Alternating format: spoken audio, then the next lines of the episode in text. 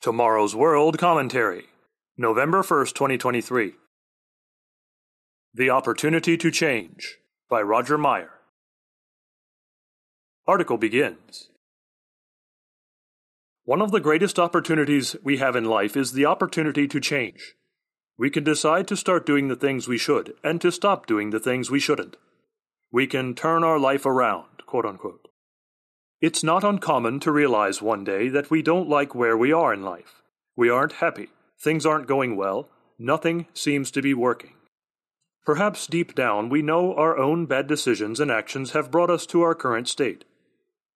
Those who may have learned biblical truths when they were younger may recognize that they haven't been living right, quote unquote, and that they need to, quote, get right with God, end quote. There is an element in human nature that is naturally rebellious against our Creator. Romans chapter 8 verse 7. Even, or especially, when being corrected. O Lord, are not your eyes on the truth?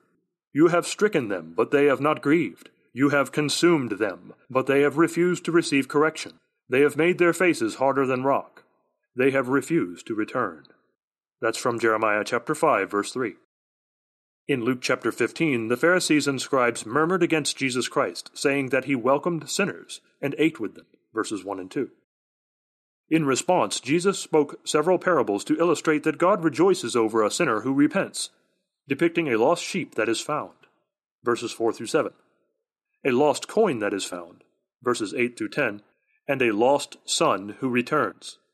Verses 11 through 32. Jesus' deep desire is for all of us to repent of going the wrong way and return to Him.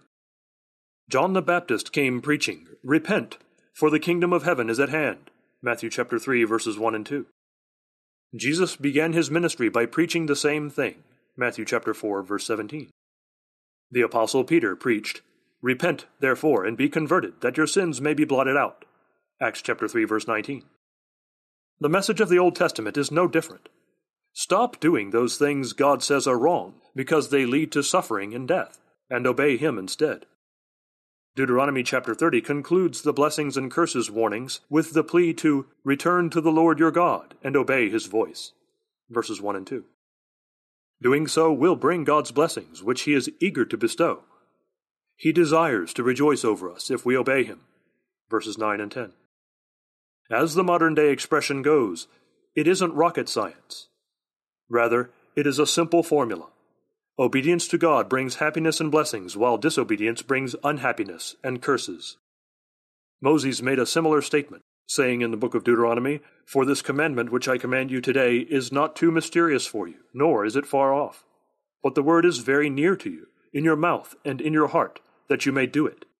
See, I have set before you today life and good death, and evil, in that I command you today to love the Lord your God, to walk in his ways, and to keep his commandments, his statutes, and his judgments, that you may live and multiply, and the Lord your God will bless you. Deuteronomy chapter 30, verses 11 through 16.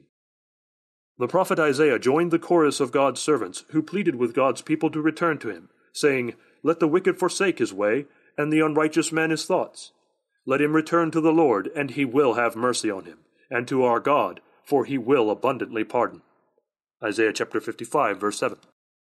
Ceasing to do things that are evil is the first step in returning to the Lord. It is also necessary to improve our thoughts, because thoughts lead to actions. God will reward the efforts of those who sincerely seek Him, and will have mercy on them. End of article. Read by William Williams. Seize the opportunity to change your life. Here are two articles on this topic Can You Really Change Your Life? and The Power to Change. Both are available right here at tomorrowsworld.org.